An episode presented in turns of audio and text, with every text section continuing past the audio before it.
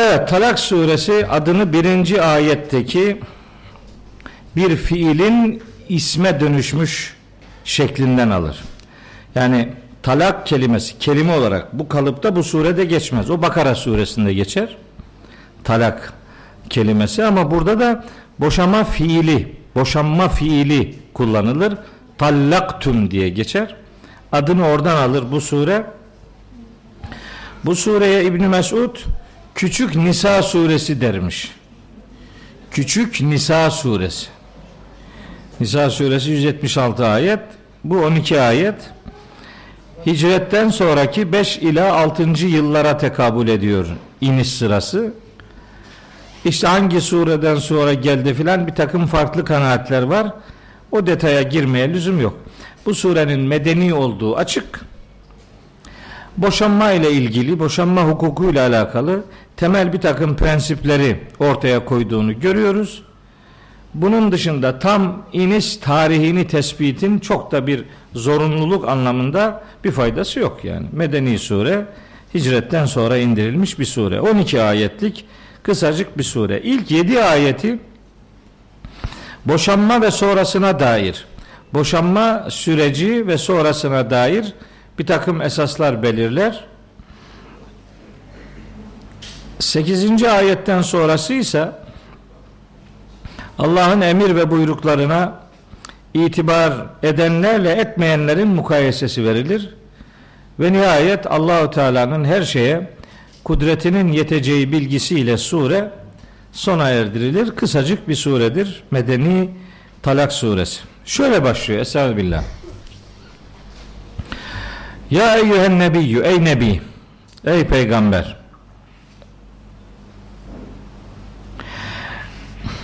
İza tallaktumun nisae siz şimdi kadınları boşadığınız zaman yani boşayacağınız zaman bir boşama gerçekleşeceği zaman şunu yapın. Fatallikuhunne liiddetihinne. Onları iddetleri içerisinde boşayın ve ahsul iddete ve bu iddet dediğimiz sayıyı da tam takip edin. O sayı içerisinde boşanma gerçekleşsin. Vettekullaha rabbeküm bu noktada Allah'a karşı sorumluluğunuzu bilin, duyarlı davranın. Ne diyor şimdi bu ayeti kerime?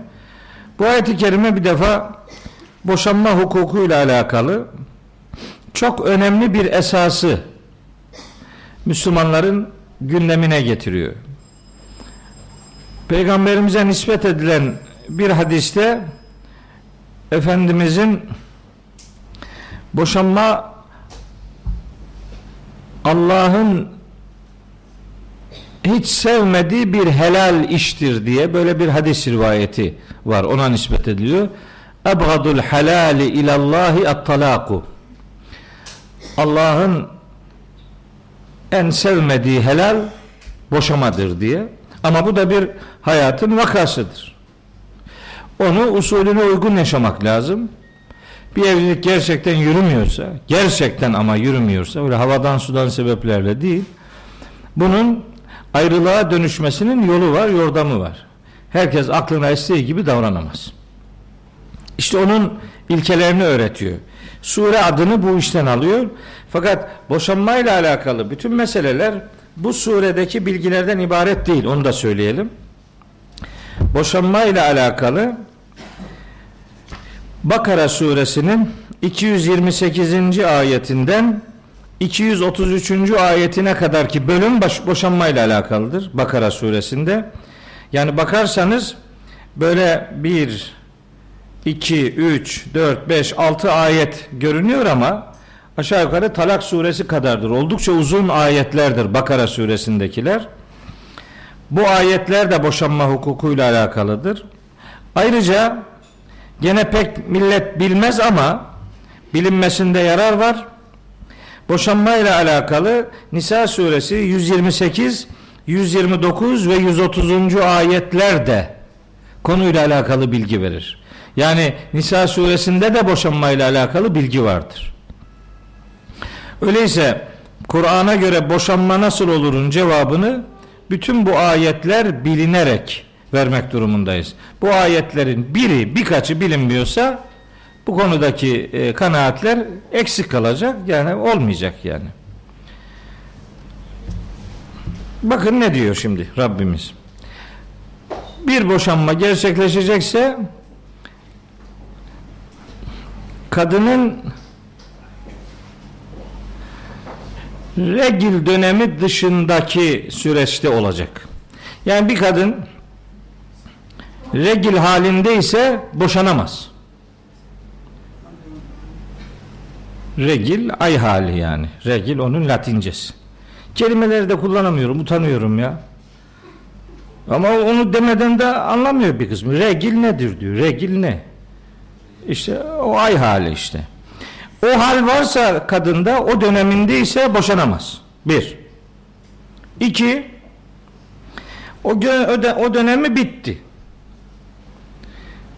Ondan sonraki süreçte artık ay için kaç gün kalıyorsa duruma göre 22 gün, 23 gün, 21 gün neyse kaç gün o o dönemde eğer eşler birlikte olmuşsa gene boşanamaz. O süreçte eşler birlikte olmuşlarsa gene boşanamaz. Boşayamaz yani. Bir de bir insanın bir insanı üç talakla birden boşaması da doğru değildir. Biz boşama ile alakalı üç mahsuru biliyoruz. Kur'an'dan öğreniyoruz bunu. Bir, ay halindeyken boşanamaz. İki, ay hali bittikten sonra eğer birlikte olmuşlarsa karı koca gene boşanamaz o süreçte. Üç, bir anda üç talak birden. Hani diyorlar ya üçten dokuza boşsun. Yok canım. Üçten dokuza boşmuş. Hiç öyle bir şey yok. Üçten dokuza değil, üçten doksan dokuza da desem bir işe yaramaz o. O bir talak verir, bir talak. Boşanma ile alakalı üç süreç var. Kur'an'da böyledir bu. Şimdi içinizden, zihninizden ya bunu öyle bilmiyorduk. Ben onu anlamam. Kur'an'ın dediği bu. Bakın şimdi ayetleri okuyacağım. Doğrudan. Biliyor musunuz? Kur'an'da bu konu kadar hakkında detay verilen konu ya bir tane daha vardır ya iki tane daha. Daha yok yani. O kadar çok üzerinde hassasiyetle durulan bir konudur. Bu. Niye? Bir insan hakkı söz konusudur. O insan hakkı ile alakalı böyle derme çatma kanaatlerle bir insan hayatıyla ilgili karar verilemez. Şimdi Bakara suresinin 229. ayetinde diyor ki Et-talaku merretani Boşama iki defadır. İki defa boşayabiliyorsun. Üçüncü de fe imsakun bi ma'rufin ev tesrihum bi ihsanin. Artık üçüncü de ay hali dışında boşamaya kararlıysa bir adam üçüncü ayın sonunda ya boşamada kararlıysa boşar yahut da eşine geri, gerisin geri döner. Birinci talaktan sonra vazgeçip dönebilir. İkinci talaktan sonra vazgeçip dönebilir. Üçüncü talakın içerisinde de vazgeçip dönebilir. Üçüncünün sonuna kadar eğer vazgeçilmedi, kararlılık devam ettiyse o üçüncü ayın sonunda o evlilik bitmiştir. Bu arada başka şeyler de istiyor. Mesela Nisa suresi 35. ayette diyor ki bu evliliği bitirmeyin. Araya hakemler girsin. Bitirmeyin bunu. Hemen pat diye iki sözle, iki cümleyle koca bir kurumu yerle bir etmeyin diyor. Araya insanlar girsin. Lafına itibar edilecek akıl adamlar olsun. Hakemler olsun her iki taraftan bu yuva dağılmasın diye uğraşılır. Bu arada şimdi yorumunu yaptığım ayete geliyorum tekrar. Bu arada sayıyı takip etti adam, saydı süre bitmeden la tuhricuhunne min buyutihinne bu boşama süreci içerisinde sakın ha kadınları evlerinden çıkarmayın. Nasıl olsa boşanacağız artık ayrı yaşayalım. Hayır öyle olmaz. Bu hiçbir şekilde Kur'ani değil. Nasıl olsa boşanacağız ayrıldık ayrılıyoruz. Şu kadar zaman ayrı yaşadık Demek ki biz boşuz. Hayır yok öyle bir şey yok. Aynı evde yaşayacaklar bak. O süreçte aynı evde yaşayacaklar. La tuhricuhunne min buyutihinne. Onları evlerinden çıkarmayın. Ve la yahrucne kendileri de çıkmasınlar. Çıkmasın evden. E. E, Biz Kur'an'dan söz ediyoruz yani. Öbürü mahkeme ne derse desin. Ha doğru yani mahkeme bir anda da boşuyor. Bu doğru değil. Bir anda boşamalar Kur'ani değil. Kur'an'ın öğütlediği bakın gerekçesini verecek. Niye böyle? Niye böyle olduğunu söyleyecek. Bu niyesini kaçırdığımız için meselenin diğer boyutlarıyla artık hikmetini anlayamadığımız sonuçlar yaşıyoruz maalesef. Niye böyle? Onu söyleyecek biraz sonra. Niye aynı evde yaşayacaksınız? Ve niye bir anda boşamayacaksınız? Niye üç ay var? Bunun bir sebebi var. Birazdan söyleyecek. Ne siz onları çıkarın ne de onlar kendileri çıksın. Çıkmasınlar evlerinden. İlla ancak en ye'tine bi fahişetin mübeyyinetin. Ola ki açık bir fuhuş durumu varsa o zaman yani boşanmanın sebebi bir ahlaksız ahlaksızlık ise bir fuhuş durumu varsa o zaman aynı evde durmak zorunda değilsiniz. Ondan ayrılırsınız. Boşamanın gerçekleşmesi gene o iddet süresinin sonuna kadar 3 ayın sonuna kadar sürer ama bir açık ahlaksızlık varsa öyle boynuzlu boynuzlu aynı evde olmanın bir anlamı yok. O zaman ayrılabilirsin. İlla en yetine bi fahişetin mübeyyine. Bu ayet evden çıkmamayla alakalı bir istisna getiriyor. Bu cümle illa istisna cümlesi yani. Apaçık bir fuhuş yaparlarsa bu hariç o zaman çıkarlar. Çıkarabilirsiniz. Kendileri de çıkıp giderler. Onda bir beis yok. Bu istisna cümlesini enteresan eğer boşanma durumunda kadın açık bir ahlaksızlık ortamına düşecekse boşanmaktan vazgeçin manası da vardır burada. İlla yani bu istisna cümlesi evden çıkmamayla, evden çıkarmamayla ilgili olabileceği gibi boşanmanın gerçekleştirilmemesiyle alakalı da olabilir. Eğer boşanıyorsunuz da o kadın yani açık bir fuhuş ortamına veya ahlaksızlık ortamına itilecek, atılacaksa bu boşanmayı gerçekleştirmeyin manasına da gelir. Ama birinci mana, birinci tercihli mana verdiğim manadır. Evden çıkmamayla alakalı yasağın ya da evden çıkarmamayla alakalı yasağın istisna cümlesi açık bir fuhuş işlenmiş olmasıdır. Ben kurumun kurtarılması adına bunun boşanmadan vazgeçme manasının da ayetin içerisinde bulunduğunu alimler, eski alimler söyleyince doğrusu çok hoşuma gitti. Bu da iyi bir açılım yani. Doğru bir doğru bir yorum. Şimdi devam ediyor. Ve tilke hududullahi. İşte Allah'ın sınırları bunlar. Sadece bu kadar değil. Bakara suresinde anlatılanlar da var. Hepsini düşünerek. Allah'ın sınırları bunlar. Allah böyle söylüyor. Ve men yeteadde hududallahi. Kim Allah'ın çizdiği sınırları aşarsa, çiğnerse, hani o sınırları kendine de sınır bilmezse fakat zaleme nefsehu. Neticede kimseye değil başta kendine yazık etmiş olur. Şimdi geliyor. Niye niye zamana yaydı?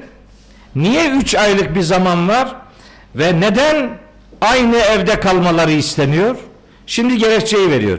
Talak suresi birinci ayetin son cümlesi. La, la tedri sen bilmezsin. Leallallâhe belki de Allah yuhdisu ba'de zâlike emra. Belki de bu süreçte bir şey yaratacak. Bir sebep olacak. Bir şeyler devreye girecek ve bu evlilik kurtulacak. Ama siz en ufak bir tartışmada hemen evleri ayırırsanız o yani beraber aynı evde olmaya rağmen birbirine düşkünlük anlamındaki o zaruri insan psikolojisiyle alakalı o ihtiyacı devre dışı bırakırsanız Allah'ın o süreçte yeni bir şey yaratma imkanını ve ihtimalini devre dışı bırakırsınız. Şimdi bak bu ayet gayet açık. Evlilikte sadakat gerekir. Boşanmada bir süreç takip edilir. Bu sürecin minimum süresi 3 aydır. Minimum. Benim ayetlerden anladığıma göre bu aslında 9 aydır. Her bir talakın süresi 3 aydır esasında. Bu, bu benim yorumum. Benim ayetlerden anladığım. Niye böyle yorumluyorum? Bakara suresi 228. ayette diyor ki vel mutallakatu yeterabbasna bi enfusihinne selasete kuru'in her bir boşanmada kadınlar üç temizlik süresi beklerler. Müfessirler o üç temizlik süresini üç talak ile yorumlamışlar. Yani üç boşanma süresinin toplamı üç aydır. Üç temizlenme süresidir. Üç ay hali geçirme süresidir diye anlamışlar. Fakat bunu her biri üç temizlenme süresidir diye anlamanın önünde de bir beis yok. Hadi benimki diyelim ki biraz şey biraz zorlama. zorlama değil. Benimki hadi diyelim benim kanaatim. Benimkinin doğru olduğundan adım gibi eminim de. Başkası demediği için bunu iyot gibi açığa çıkıyorum. Tek kalıyorum yani. Hadi benimkini bırak bir tarafa. Ama sürecin en az 3 ay sürmesi gerektiği Kur'an'ın emridir. Bitti. Şimdi açın ilmihal kitaplarını okuyun bakalım. Boşanma ne kadar sürüyormuş? 2 saniye. Boşol, boşol, boşol, boşol. Bitti. Ne oldu? Ne oluyoruz ya? Bir de ne yapıyor adam? Demesin mi ki? Bu sene Fenerbahçe şampiyon olsa sen boş ol. Allah Allah. Annen baban bu bizim eve ayak basarsa sen benden boş ol. Lafa bak ya. Anası babası evine gelirse boş. Niye? Anne ile baba bir, bir insan annesi ve babasıyla iletişimini kesebilir mi? Ve la tec'alullaha uludaten li eymanikum en teberru ve tetteku ve tuslihu beynen nas. Kapı gibi Bakara suresinin ayeti var orada. Onu düşünen yok ki Allah'a bin şükür. Yani yeminlerinizi bak açtım orası çıktı. Bakara 224 yeminlerinizi iyilik yapmaya, muttaki davranmaya ve insanlar arasını ıslah etmeye engel yapmayın. Yani yemin ettim sana selam vermeyeceğim. Böyle yemin olmaz. Yemin ettim oruç tutmayacağım. Böyle yemin olmaz. Yemin ettim babamı ziyaret etmeyeceğim. Böyle yemin olmaz. Yemin ettim kimseye kuruş koklatmayacağım. Böyle yemin olmaz. Bakara 224. ayet.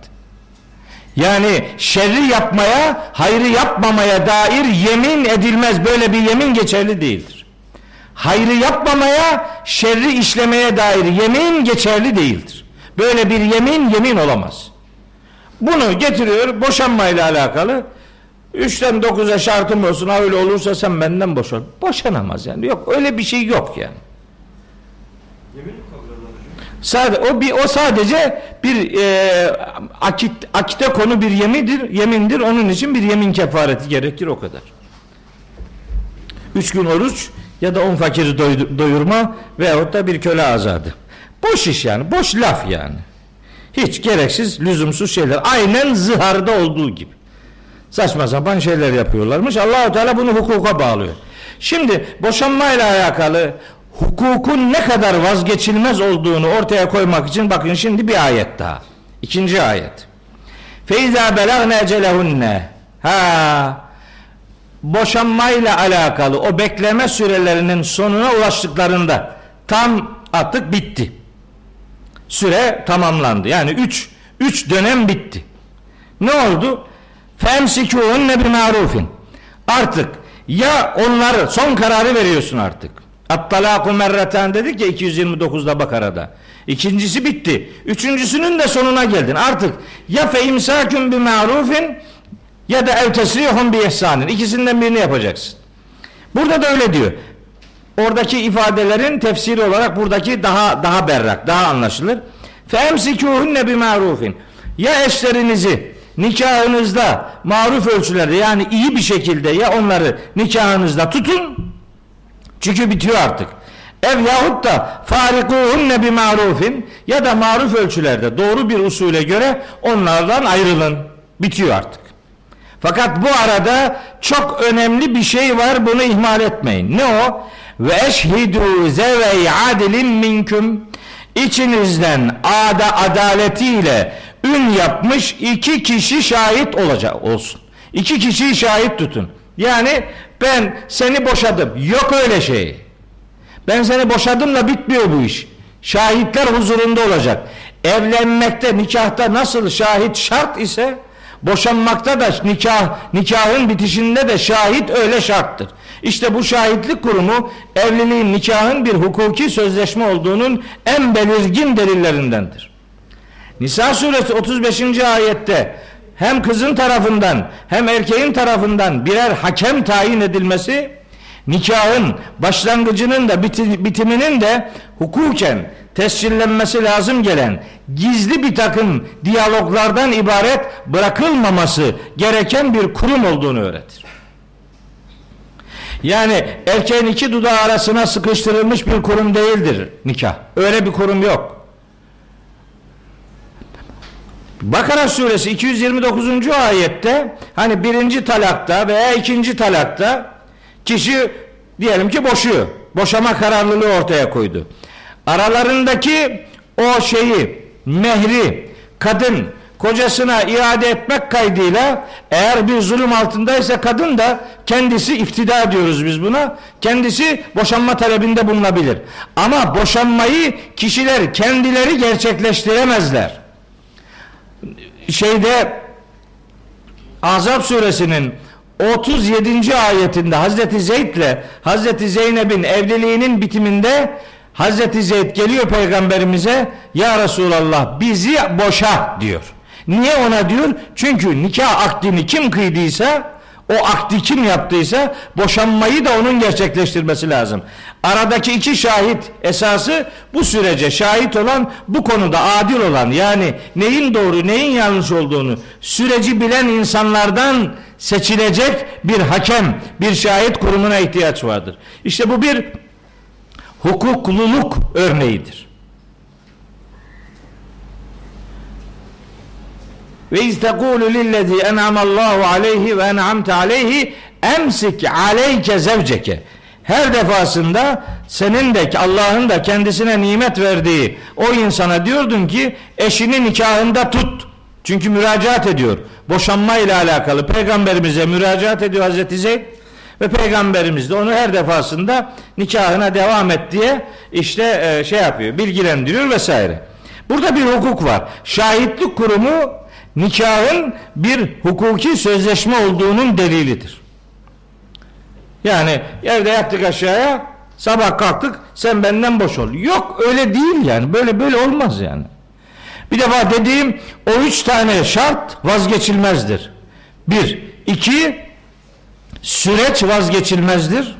Üç, şahitlik yani nikahı kim akdettiyse o kurumun bunun sonuçlanması noktasındaki kararı gene o kurum tarafından verilir. Bu da gözetilmesi gereken üçüncü prensiptir. Böyle olur bu. Kur'an'ın dediği bu. Şimdi bunun dışında işte başkaları ne de başkaları ne derse desin yani. Hazreti Peygamber böyle uygulamış. Bunu söyleyeyim. Kur'an böyle demiş. Hazreti Ebu Bekir böyle uygulamış. Hazreti Ömer hilafetinin ilk beş yılında böyle uygulamış.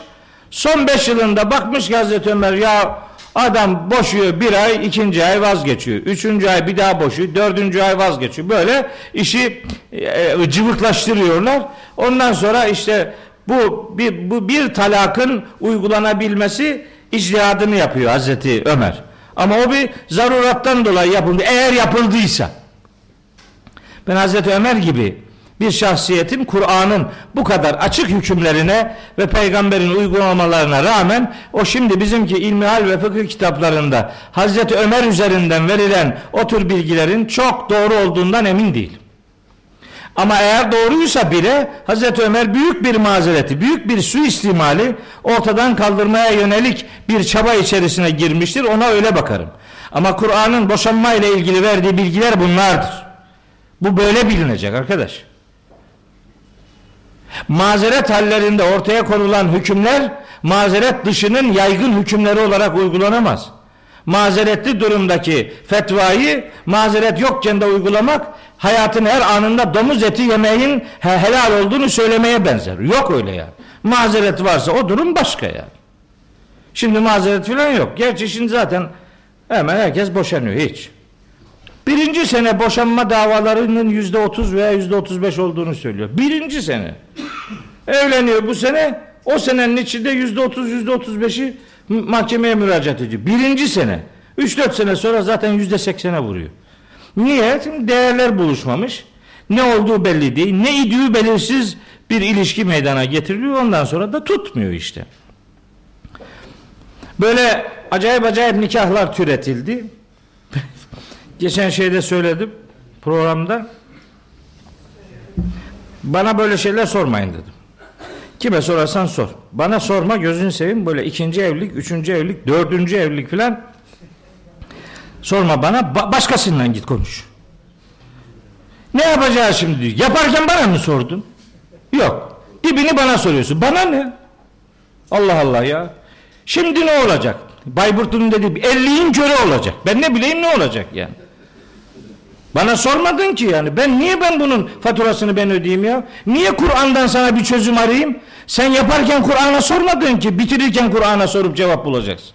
Kime sordun? Dün şey dün de birkaç gün önce bir tanesi aradı beni bir yerden. Diyor ki ben bir evlilik yaptım e sonra ayrıldık. Ne oldu? Niye ayrıldınız dedim. İşte onu sormayın hocam. Olur tamam sormayalım. Ayrıldım. Sonra ne oldu? Sonra evli bir beyin beye talip oldum. Kime dedim? Evli bir bey ne zoruma deli mi nesin sen dedim ya. İşte bana dedi ki ben eşimle geçinemiyorum ayrılacağım. Ee sen şimdi gittin adamın evini bombaladın be. O kadının yüreğini bombaladın. Adamın ondan çocuğu var mı? Var üç tane. Hiç vicdanın yok mu senin? Şimdi bizim de oldu ama bir çocuğumuz. Bizim çocuğumuz ne olacak diyor bana. Ne bileyim ne olacak sizinki? Öbürlerine ne olduysa olur da seninkine o. Bunu bana niye soruyorsun? Ben ne yapacağım sana ya? La ilahe illallah ya. Giderken sordun mu bana? Yok. Dereyi bulandırmışsın, dibi nasıl temiz akacak? Akmaz. Yukarıdan bulandırdıysan bu bulanık gider. Sonucuna katlanırsın. O evi, o yuvayı yıktın, bunun hesabını Allah sana soracak. Bir, bu konuda çok sinirleniyorum. Bir. İki bu faiz kredi konusuna uyuz oluyorum. Bir de benim en gedikli konularımdan biri bana infakla alakalı, zekatla ilgili bir şey sormayın. Sorma bana kardeşim. Ama hocam diyor. Bu bir cümlede ama ancak lakin dedi mi kapat cümleyi. Kapat. Ama ancak lakin ve fakat de de ne vermeyeceksin zekat değil mi? Bütün sorunun cevabı sebebi bu. Vermeyeceksin. Vermesen verme ya. Bana sorma. Bana sorarsan vermen gerektiğini ben söylerim sana. Sonra verirsin vermesin. Hesabını Allah'la görürsün. Beni ilgilendirmez bu. Seni memnun edeceğim diye ben Allah'ı darıltamam. Hiç kimse kusura bakmaz. Uçkurcu Müslümanlar. Yok ya kadınında da hayat yok bunun ya.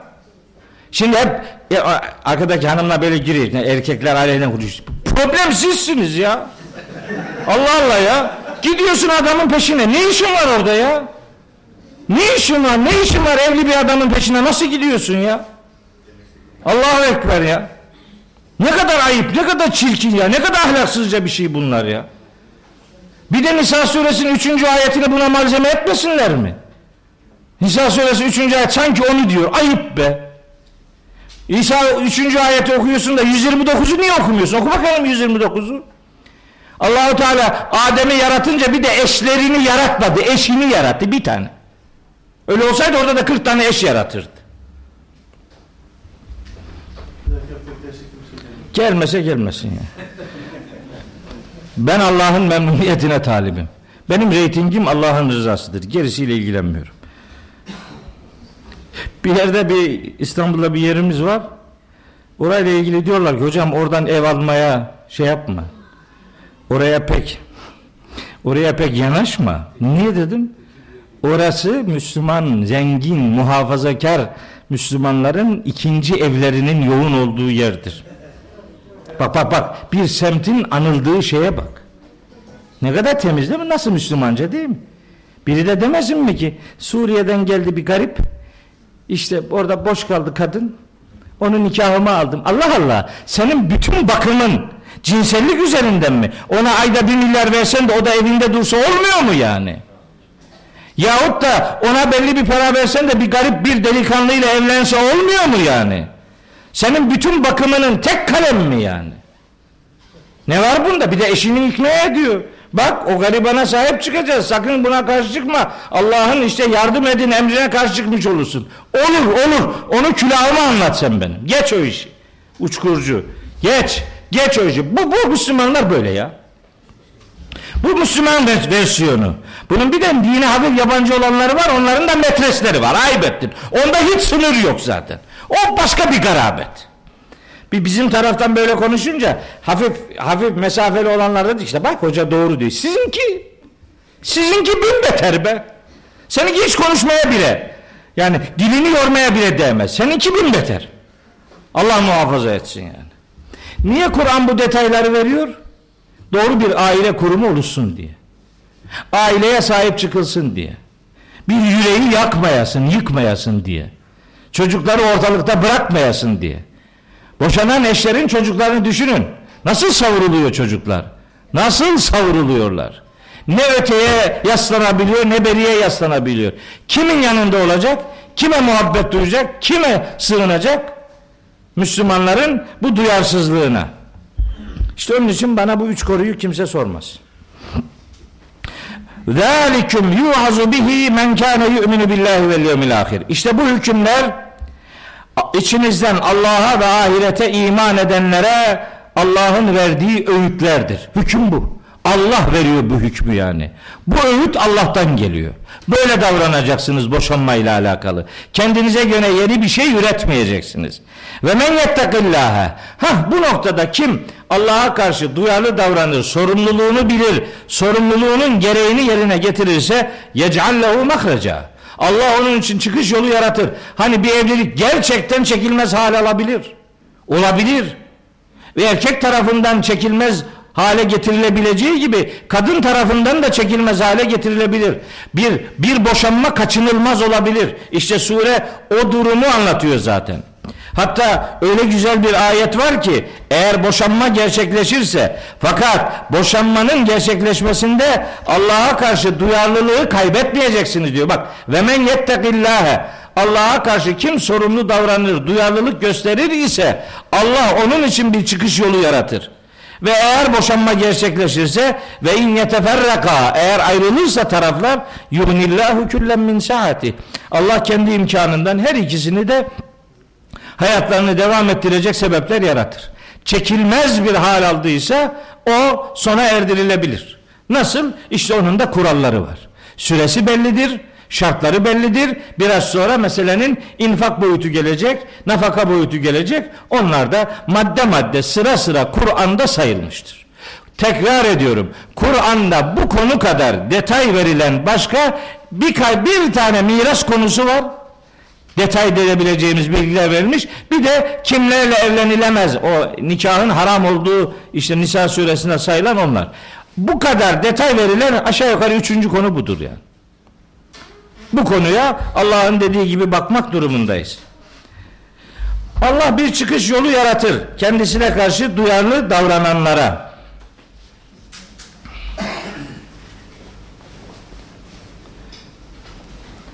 Diyor ya ve akimus şehadete lillahi şahitliği Allah için yapın. Allah için şahitliği yapın demek keyfe ma yaşa davranmayın demektir. Birinin gereksiz yere tarafını tutmayın. Allah için adil insanlar olun. Adaletin temini için kılı kırk yararcasına dikkat çek, dikkatli olun. Herhangi iki tane şahit değil. Adil buradaki adil meseleye vukufiyet anlamında o işleyişi, o evliliğin sürecini bilen oraya yakın insanlar, aileden, çevreden, birilerinden tes- tespit edilecek şahitler huzurunda bu işin sona erdirilmesi illa gerekiyorsa öyle devam edecek. Buna rağmen zamana yaymış belki Allah bir şey yaratabilir, belki bir şey ihdas edebilir. O imkanı da elden bırakmamak lazım. Ve yerzukhu min haysu la yahtesib. Ayrılırlarsa insanlar Allahu Teala hiç hesap edemeyeceği yerden kişiyi rızıklandırabilir. Siz Allah'a güvenmeye bakın. Evliliğiniz Allah rızası için olduğu gibi boşanmanız da Allah'a duyarlılığınız sonucunda olsun. Yani Allah'tan yanalığın sonucunda böyle bir ayrılık e, olacaksa olsun. Adam az para getiriyor diye ayrılmak o, o, o iş değil yani. Veya başka arızalar var diye onlardan sebep ayrılmak değil yani. Allah'a karşı duyarlılığın kılı kırk yararcasına ortaya konulduğu bir süreç. Allah'a yönelik takva vurgusunun sebebi budur. Evliliğiniz Allah rızası için nasıl meydana geliyorsa yürümesi de sona ermesi de gene Allah rızası merkezinde ve temelinde götürülsün, yürütülsün onu hatırlatıyor. Ve yerzukhu min haysu la yahtesib eğer ayrılırlarsa insanlar Allah onları hiç hesap edemeyeceği yerlerden rızıklandırır. Ve men yetevekkel alallah hasbuh her kim Allah'a güvenirse Allah ona yeter. İnnallaha baligu emrih muhakkak ki Allah işin sonunu getiren yegane kudrettir. İşi varacağı yere vardırabilen yegane kudret Allah'tır. Ona güveniyorsanız yüzünüz yere dönmez. Kad cealallahu li kulli şeyin kadra muhakkak ki Allah her şey için mutlaka bir ölçü bir ölçü bir sistem mutlaka yaratmıştır. İşte boşanmayla alakalı sistemiyle ilgili verdiği bilgiler aşağı yukarı bunlar. Tabi bu Allah'a karşı duyarlı olanlara Allah bir çıkış yolu yaratır. Onları hiç hesap edemeyeceği yerden rızıklandırır.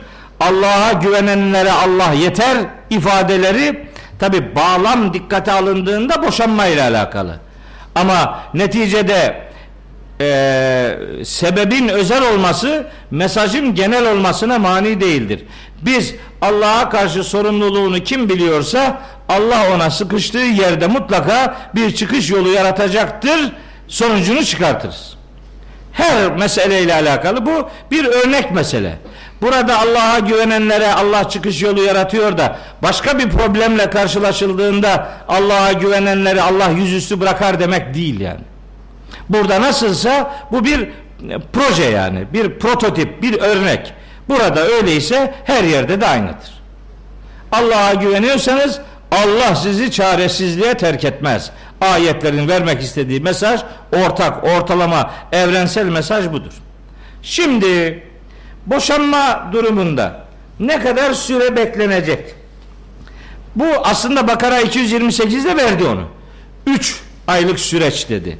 Sonra hani ola ki bir detay, bir kafa karışıklığı olabilir. Bu 3 aylık süreyi bazıları belki kaçırabilirler. Ona dair detay bir hüküm veriyor. Hüküm hatırlatıyor. Diyor ki Vellâi yeisne minel mahîdı min nisâikum İn irtebtum feiddetuhunne selâsetu eşhurin vellâi lem yahidne Yani kadınlarınız içinden adetten kesilmiş olanlara dair. Yani adet durumu yok artık bitti yani.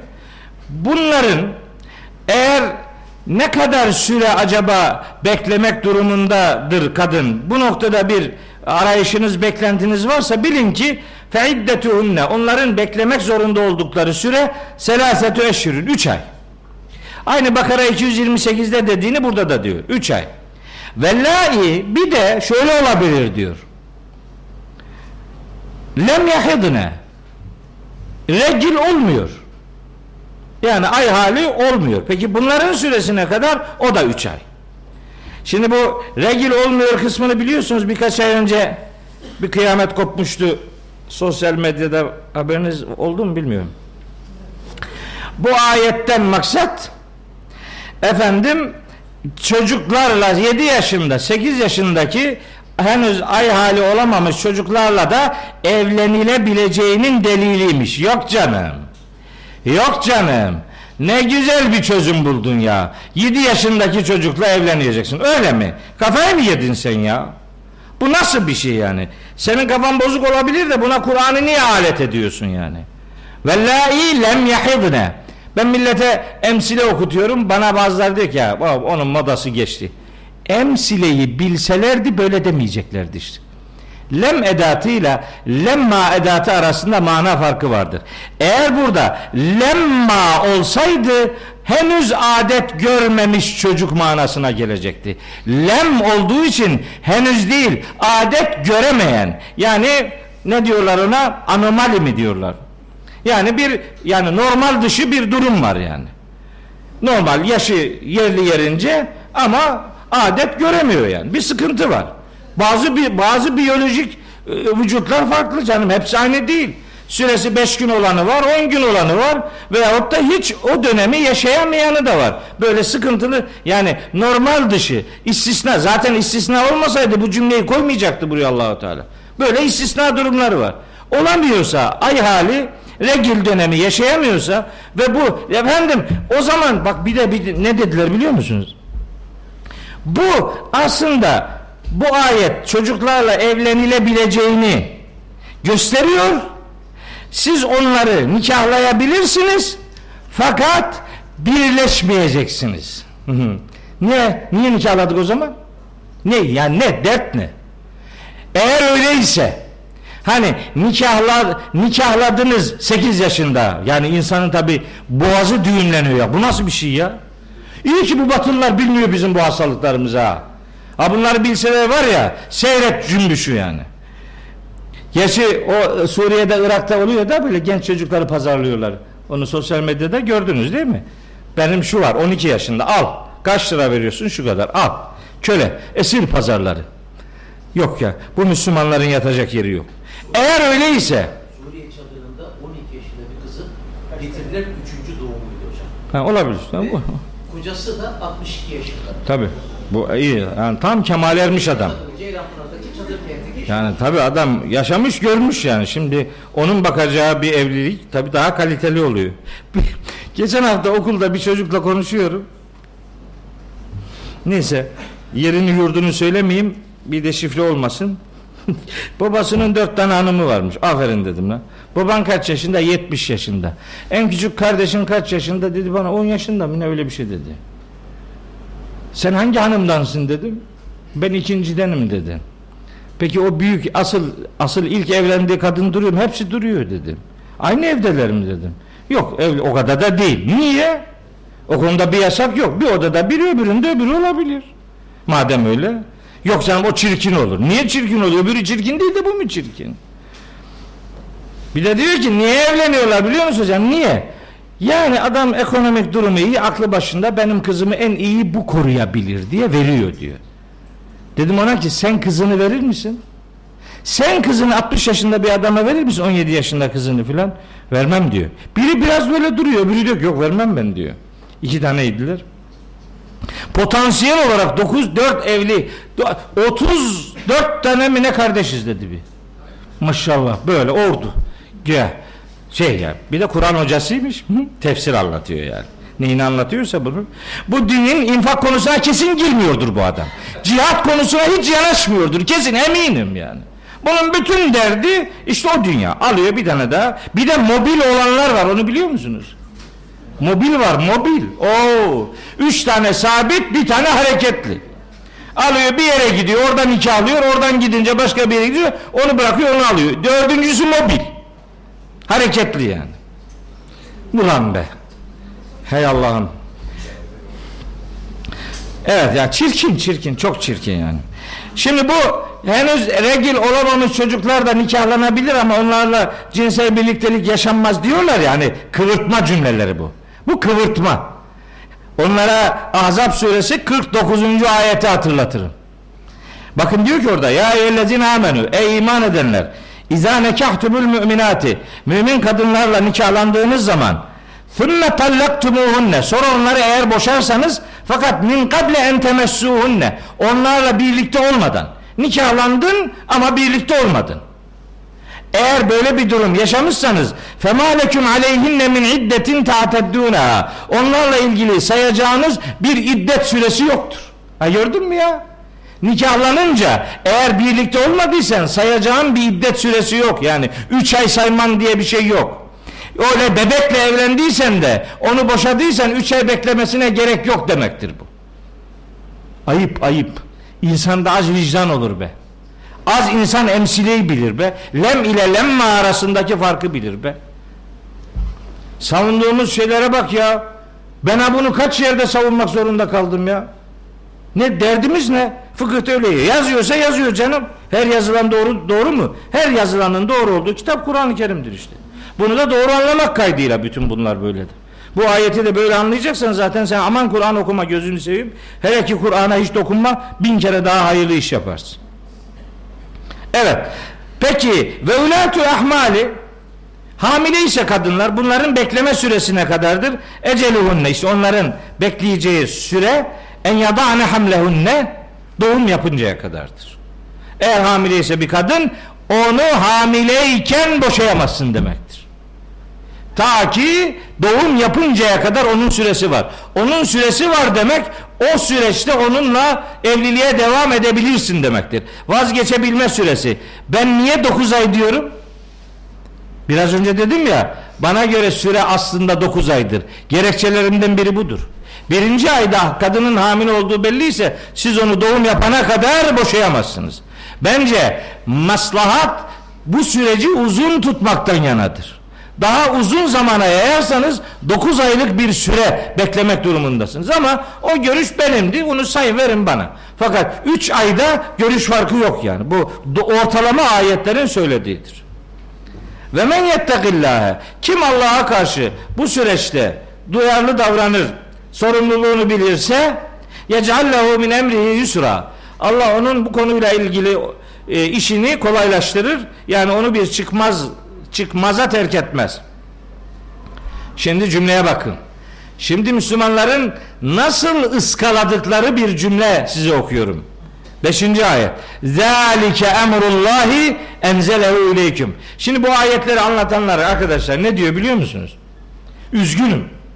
Bu yüreğim ya, yanarak söylediğim bir cümledir.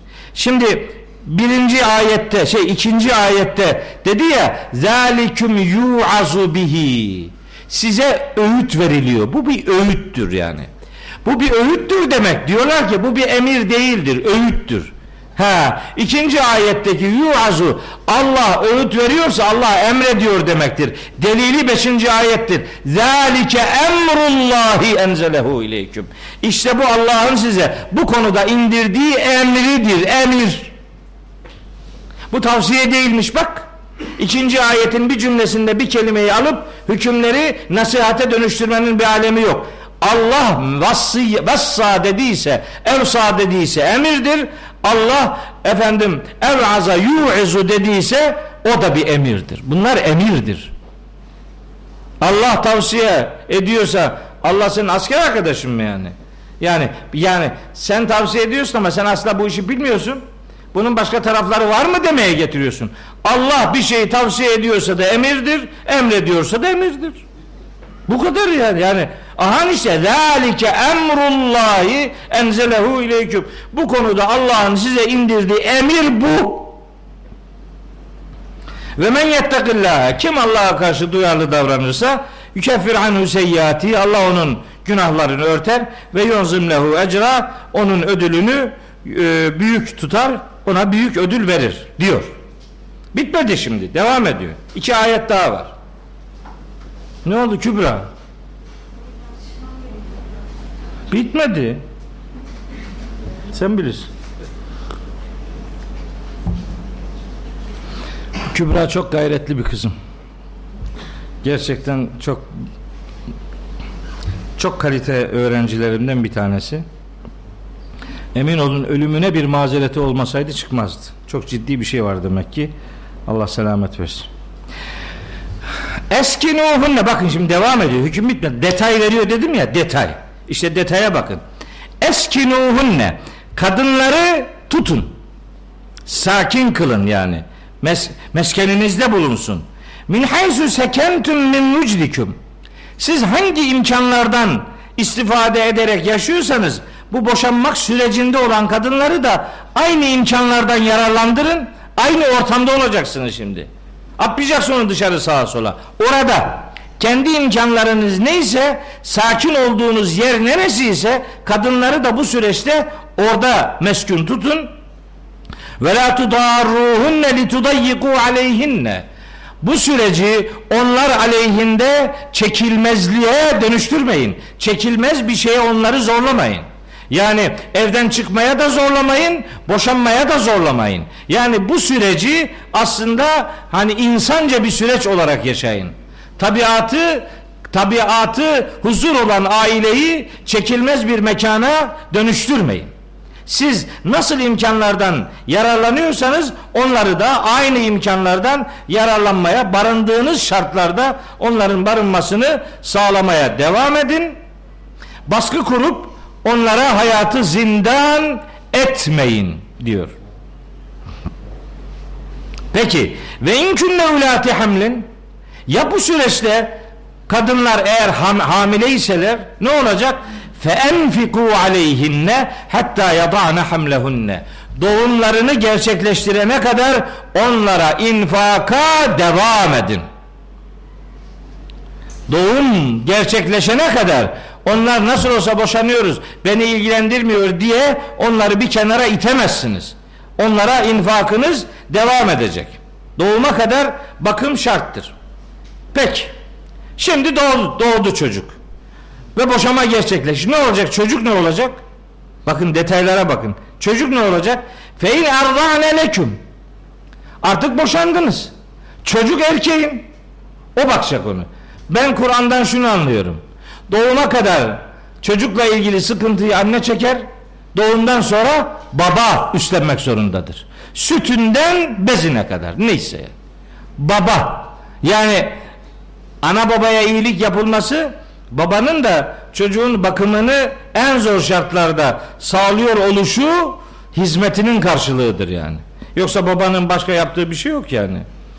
Onun iyiliğe, efendim saygıya, hürmete layık bir konumda olmasının sebebi anne nasıl ki hamilelik süresince ve doğumda şu kadar sıkıntı çekiyor, baba da hem o süreçte bakacak hanımını hem de ondan sonra çocuğuna sahip çıkacak. Eğer bu kadın boşandı artık, çocuğun bakımı babaya ait. Kadın, bu kadınlar yani artık boşanmış olan kadınlar sizin için yani sizin çocuklarınızı eğer emzirirlerse featuhunne ucurahunne onların ekonomik giderlerini karşılayın. Yani süt bedeli neyse onu verin. Çünkü çocuğun bakımı size aittir. Boşansan da boşanmasan da. Çocuğun bakımı anne doğuma kadar sıkıntı çekti. Sen de doğumdan sonrasını üstlenmek zorundasın. Mahkeme bizi ayırdı. Dolayısıyla ben çocuğu görmüyorum. Beni de ilgilendirmez. Bakımı da beni ilgilendirmez. Diyemezsin. Allah öyle demiyor. Mahkeme öyle der böyle der. Allah'ın dediği bu. Fein erdâne leküm featuhunne ucurahunne. Boşanmış kadınlar sizin için çocukları emzirirlerse onlara süt bedelini verin. Ve şimdi cümleye bakın. Ve temiru beyneküm bi ma'rufin. Ve temiru beyneküm bi ma'rufin. Aranızda maruf bir anlaşma gerçekleştirin. Yani ister süt bedeli konusunda çocuğun emzirilmesi ve o emzirme süresindeki işte ekonomik harcamalar konusunda veya çocuğun ikbali ve istikbali konusunda aranızda kendi anlaşmazlığınızı çocuğa fatura etmeyin ve etemiru beyneküm bi marufin aranızda o çocukla alakalı maruf sözleşmeler olsun. Yani doğru. Maruf nedir? Maruf aklın mümkün gördüğü, şeriatın meşru saydığı, efendim e, tatminkar ve münasip olan her bir karar maruf kavramıyla karşılanır. Aklen mümkündür, şeriatça caizdir, ekonomik olarak tatminkardır ve sosyolojik olarak münasip bir e, oran her neyse maruf kavramı odur. Aranızda yani günün şartlarına göre çocukla alakalı doğru karar verin ve anlaşmaya çalışın. Çocuğu ortalıkta bırakamazsınız. Boşandık nasıl olsa. Nasıl olsası yok. Çocuk o evliliğin ürünüydü. O çocuğun tıpkı annesi ve babası birlikteymiş gibi o birliktelik ya da o ayrılık ona hissettirilmeyecek. Maruf bir ölçüde o aranızda bütün her ne varsa onları ayarlayın, anlaşmaya gayret edin. Ha olmadı. Ve in taasertum.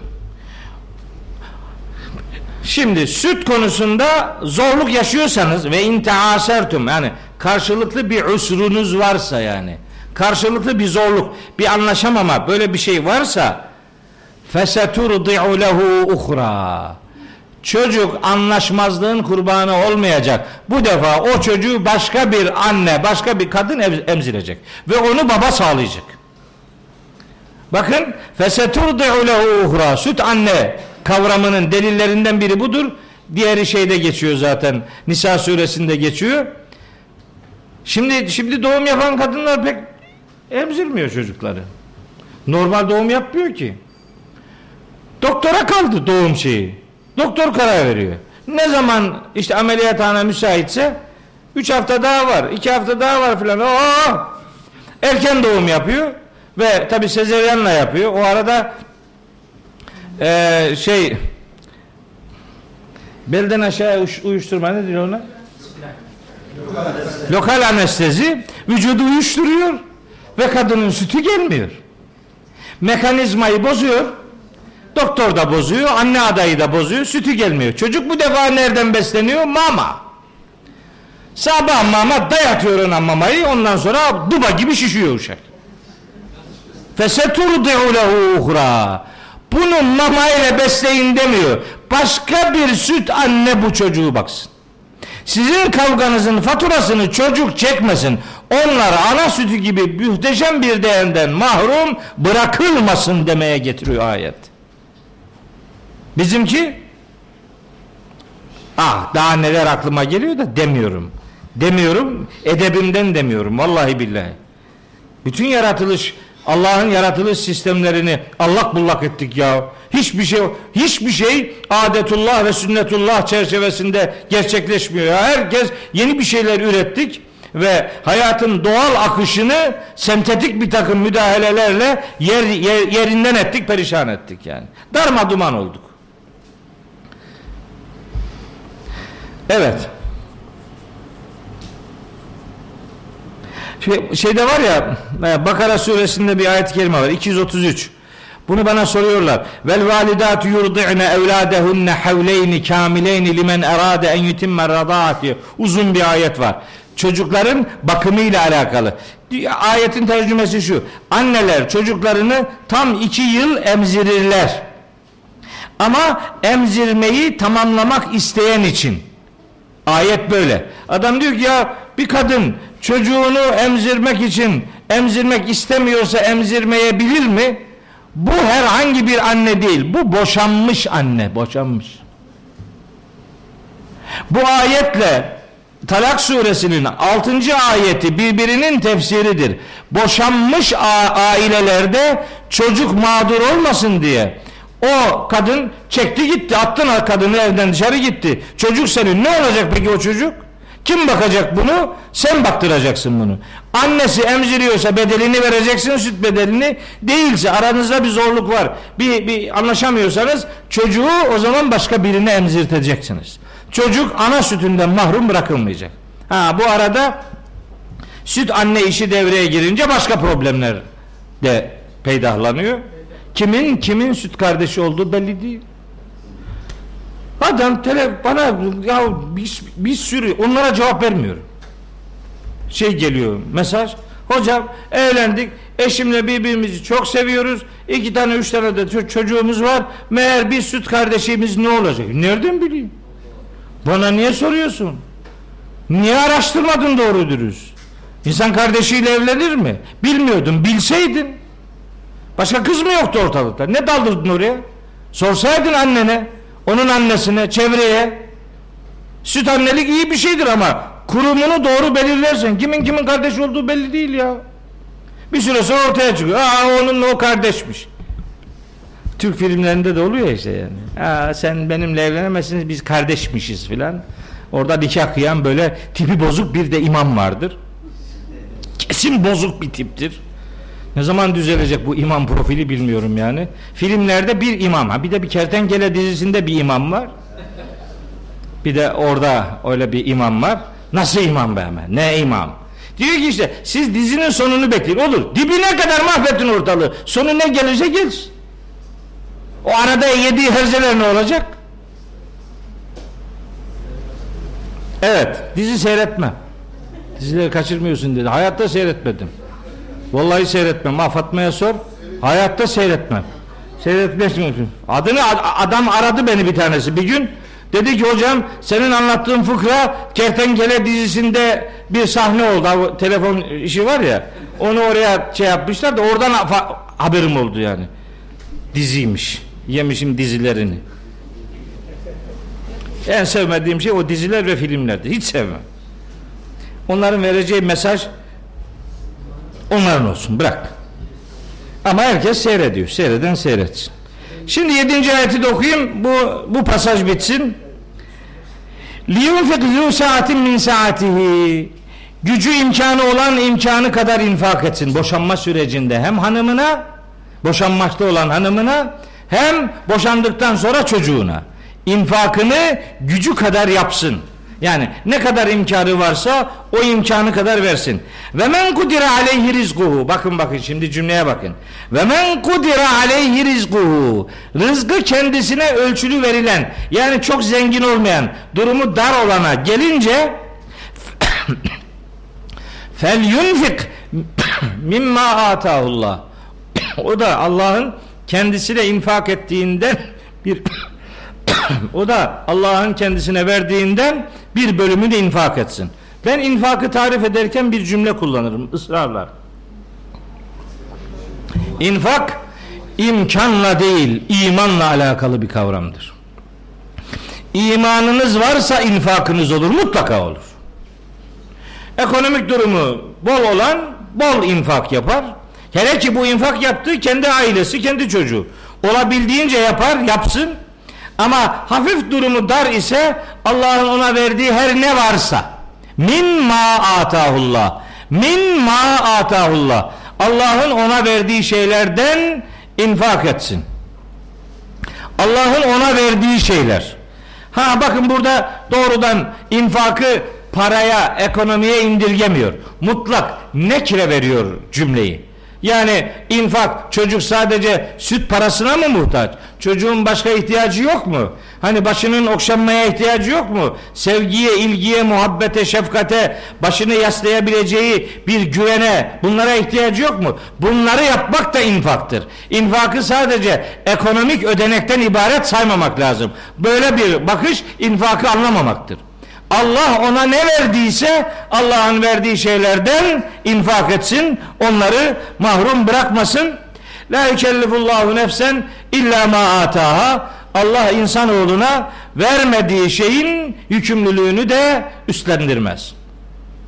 Yani ne kadar imkan verdiyse o kadarından bir infak ve bir yardımlaşma ortaya koymak lazım. Seyec'alullahu ba'de husrin yusra. Allah bir zorluktan sonra bir kolaylık mutlaka yaratacaktır.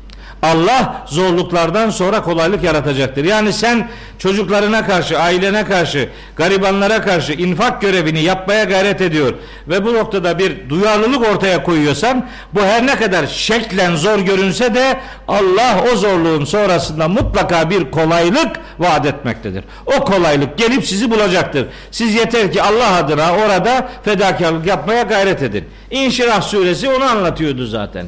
İnne ma'al usri yusra. Fe inne ma'al usri yusran inne ma'al usri yusra.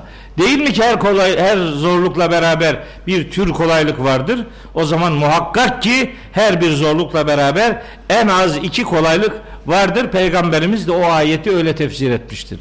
Len tagliba usrun yusreyni. Hiçbir zorluk karşısındaki iki kolaylığa galip gelemez, gelemeyecektir diyordu Allah'ın peygamberi Resulullah Aleyhisselatü Vesselam. Evet. Yedi ayet işte bu bu konu. Bu konu üzerinde gördüğünüz gibi yani detaya varıncaya kadar iciğini ciciğini ortaya koyacak bir sunum. İşte medeni surelerin işte özellikleri, yapısı budur.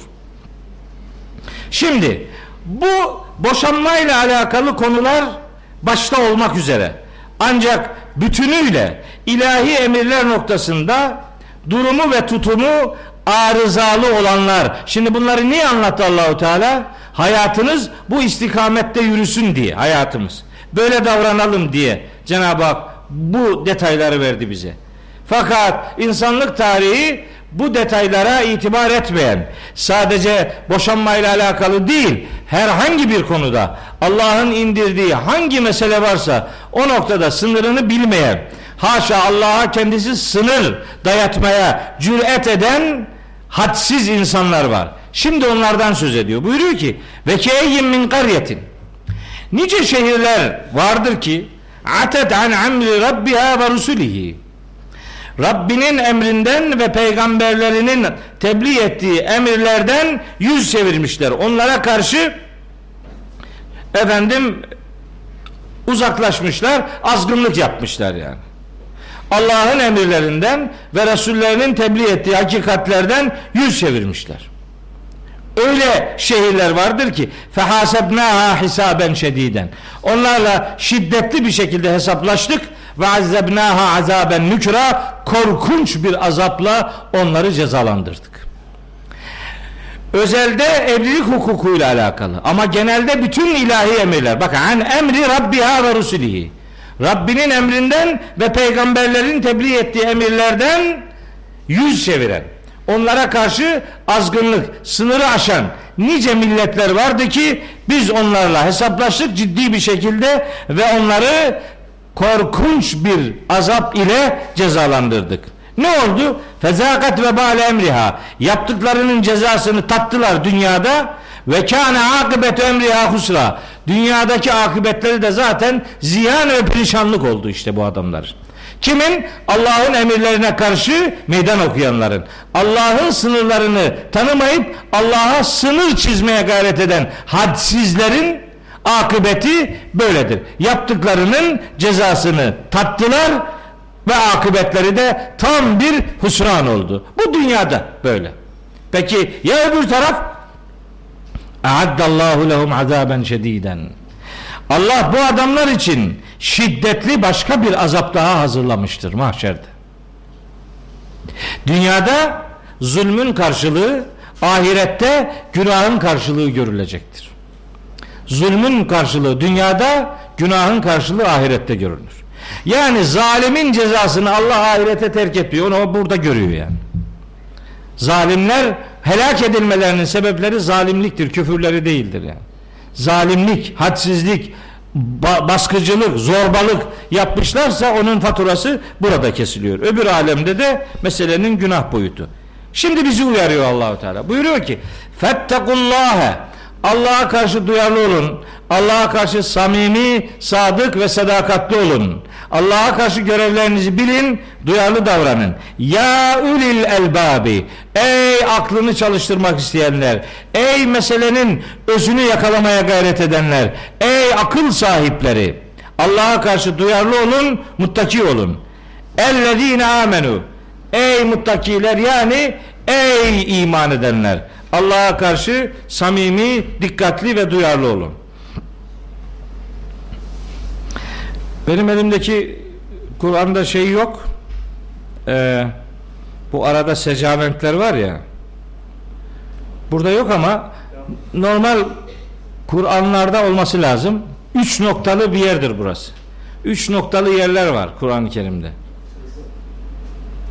Bunu daha önce söyledim mi size? Üç nokta var böyle. Üç nokta bir, bir secaventte olmaz. İki tanedir bu. Mutlaka iki tanedir bunlar. Bunun sebebi şu. Birinde duruyorsan ikincisinde durmayacaksın. İster birde dur ister ikide. Ama birinde duruyorsan öbüründe durmayacaksın. Veya birincide durmadıysan ikincide duracaksın. O aradaki cümle iki türlü de anlaşılabilir demektir. Bunun şimdi buradaki karşılığı şu. Fettakullah Allah'a karşı muttaki olun. Ya ulil elbabillezine amenu. Ey iman eden aklınız aklı akıl sahipleri. Yani aklını çalıştıranlar yani ey iman edenler Allah'a karşı duyarlı olun. Yani Allah'ın size verdiği emirler noktasında hassas davranın. Ellezine amenu ulil elbabla alakalı kabul edilebilir. O zaman birincide durmuyoruz, ikincide duruyoruz. Peki birincide durursak, ikincide durmazsak ne olacak? O zaman şöyle oluyor. Fettakullaha ya ulil elbab. Ey sağduyu sahibi, aklını çalıştıranlar, Allah'a karşı muttaki olun. Tamam, burada durduk. Şimdi yeni bir cümle başlıyor. Ellezine amenu ve ey iman edenler kad enzelallahu ileyküm zikra. Allah size bir zikir indirmiştir. Bu defa ellezine amenu sonraki cümleyle alakalıdır. Hani bu işte Kur'an üzerindeki bir takım işaretler var. Bunlar böyle boşuna değil yani. Bunların çok isabetli olanı var, çok saçma olanı da var. Ha, öyle bir acayip yap, yaptıkları da var ki hiç aman yapmasa daha iyiydi. Ama bu isabetli. Buradaki ellezine amenü iki tarafı da görebilir. Önceki cümleyi de görebilir, sonraki cümleyi de görebilir. Onun için o ikisi arasında üç noktalı işte secaventler vardır. Ama biz işte yokmuş gibi sayalım. Ey ulul elbab neydi ulul elbab? Ulul elbab sağduyu sahipleri. Ulul elbab aklını çalıştıranlar. Ulul elbab lübbün sahipleri. Lüb çekirdeğin özüne derler. Elbab çekirdeğin özleri. Yani işin meselenin özüyle ilgilenenler. Kabuğuna takılıp kalmayanlar. Kıssaları anlatırken de ülül elbab tabirini kullanır. Kainat kitabının ayetlerini incelerken de ülül elbab tabirini kullanır. Bu ne demektir? Meselenin dışında kabuğunda kalmayın, özüyle ilgilenin. Burada verilmek istenen mesaj neydi? Aile kurumuna sadakat. Şekle takılıp bu kurumun zedelenecek bir akıbete dönüşmesine fırsat vermeyin. Nitekim Allah size bir zikir indirmiştir. Buradaki zikir bir sonraki ayetin ifadesiyle peygamberimizi nitelendirir. Allah size bir zikir yani gerçeği hatırlatan bilgiler indirmiştir. Ki onlar Resulen bir peygamber sembollüğünde size ulaşmıştır. Yetlu aleyküm ayatillahi o peygamber size Allah'ın ayetlerini tilavet ediyor, okuyor, aktarıyor. Mübeyyinatin ap açık hakikatler şeklinde. Allah'ın ayetleri ap açık hakikatlerdir. Peygamber o apaçık Allah'ın apaçık ayetlerini size aktarıyor ki liyuhricellezine amenu ve amilus salihati minez zulümat ile nur. İman edip salih amel işleyenleri küfür karanlıklarından iman aydınlığına çıkarsın diye. Küfür karanlıklarından iman aydınlığına çıkarsın diye Allah'ın ayetlerini apaçık hakikatler şeklinde size aktaran bir peygamber gelmiştir. Yani Hazreti Peygamber'in misyonunu anlatıyor. Ömen yemin billahi ve amel salihan her kim Allah'a iman eder ve salih amel de işlerse yani salih amel neydi? İyilik yapanıyla sınırlı kalmayıp üçüncü şahısların ıslahına sebep olan faaliyetlere salih amel derler. Salih amel kişinin kendisiyle alakalıysa buna hasenat derler. Salihat ise başkasının bir fesadını, bir kötülüğünü ortadan kaldırmayı amaç edinen eylemlere salihat derler. Islah edici faal faaliyetler kim yaparsa yudhilu cennetin tecri min tahtihel enhar halidine fiha ebede Allahu Teala onları ebedi olarak içlerinde kalacakları altlarından ırmaklar akan cennetlere alacak, yerleştirecektir. Kad ahsenallahu lehu rizka. Allah onlara rızkını güzelleştirmiş. Onlara rızık, güzel rızık vermiştir. Yani güzel rızık verecektir mahşerde. Cennette olacağına göre güzel rızık verecektir diye ayeti öyle yorumlamak durumundayız. Peki bunca sistemi yapabilmek ve bunca sistemi işletebilmek için ne olmak lazım? Bir kadir mutlak bir gücün sahibi olmak lazım.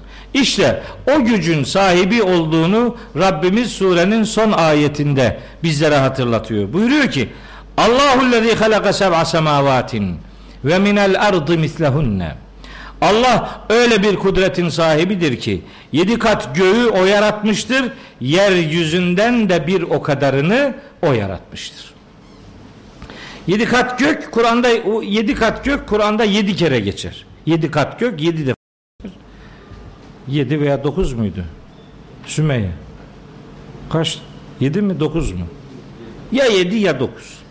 Yedi gibi geliyor aklıma ama yedi veya dokuz. Hep hep böyle yedi diye geçtiği için hep yedi diye geçtiği için o zaman bu yedinin bir anlamı var yani. Yani biz çünkü bu 8 defa mı? Tamam 7, 7 9 arası 8 yani. Sayarım evde sonra çıkarırım canını. Öyle 8 kahramanlık yapmaya gelmez. Sayacağım. Unutmayalım evde sayalım. Bu 7 rakamı bazen çokluk manası verebilir. Ama her zaman bunu çokluk manasını alıp da Allahu Teala'nın kullandığı bir rakamı Yani böyle sanki e, yani gürültüye getirmenin bir alemi yok. Eğer ısrarla yedi demişse bu, bunun bir sebebi vardır yani. Bir Müminun suresinde sen onu da saydın herhalde. Ve lekad halakna fevkakum seb'a taraik. Ha o değil. Seb'a semavat değil o. Ha gördün mü? Seb'a taraik ye- üzerinize yedi yol. Bu yedi sema değil o. O yedi yol ayrı o. Dolayısıyla e, bu yedinin bir, bir, bir hakikat olması lazım. İşte Müslüman bilim adamlarına bir hedef bilgi, ufuk bilgi. Astronomiyle ilgilen işte. Bak bu uzayda bir yedi rakamı üzerinde duruyor Allahu Teala.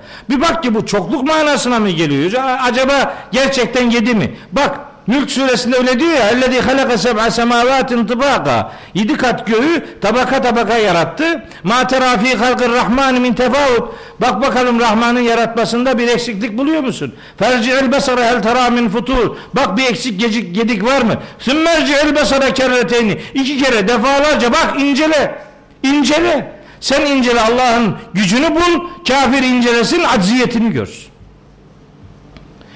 Gökten yedi kat ifadesi var. Bir de burada yerden yerden de bir o kadarı diyor. Bu tabi bunu anlamakta biraz sıkıntı çekiyoruz. İtiraf ediyorum. Bir sıkıntı. Ye- yerden yedi tane yani yer acaba bu şimdi ne demek? Bu da şimdi bakın bu da bir astronomi bilimiyle alakalı.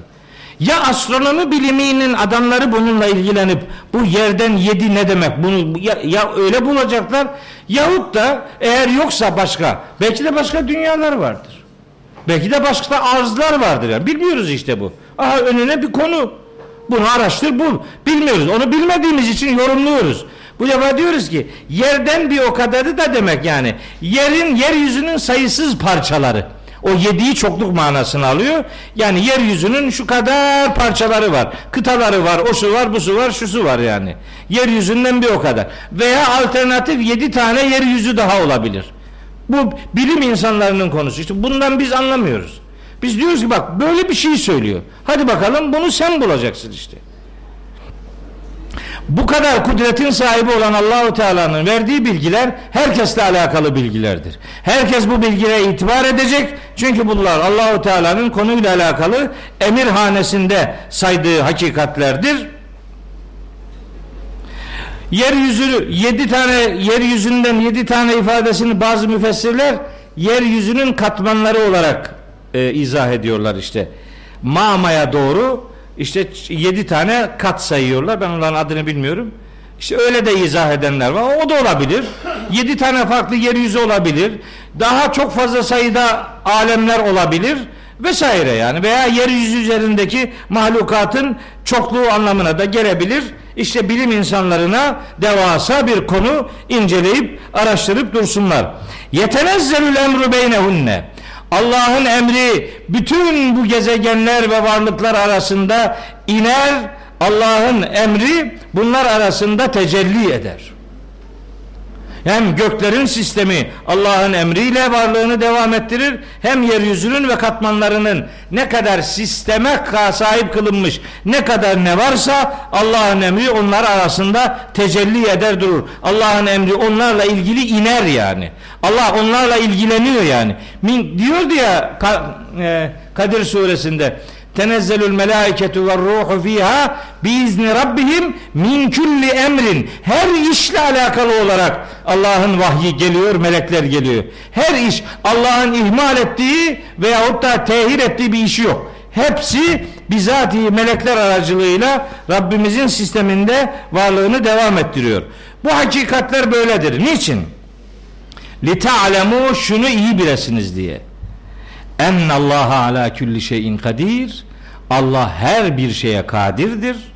Ve ennallaha kad ahata bi kulli şeyin ilma.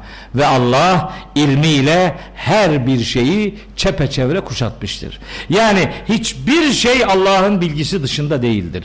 Hiçbir şey Allah'ın kudreti dışında olmadığı gibi. Yani Allah onu bilir bunu bilmez gibi. Haşa Allah'a bilmeme sıfatı isnat etmenin ne kadar hatalı olduğu ve Allahu Teala'nın gücünü sınama anlamında bir takım girişimlerin ne kadar anlamsız ve saçma olduğu Tahrim suresinin işte bu son ayetiyle bir kez daha gün yüzüne çıkartılmış oluyor.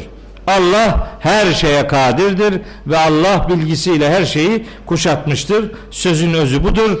Her şeye kadir olan ve her şeyi bilen Allah'ın boşanma hukukuna dair söylediği bu hakikatleri yüreğimize yazmak ve inşallah lazım olmaz. Ama lazım olduğunda da bu hakikatlere uygun davranmayı Rabbim size de bize de hepimize nasip eylesin. Allah yar ve yardımcınız olsun.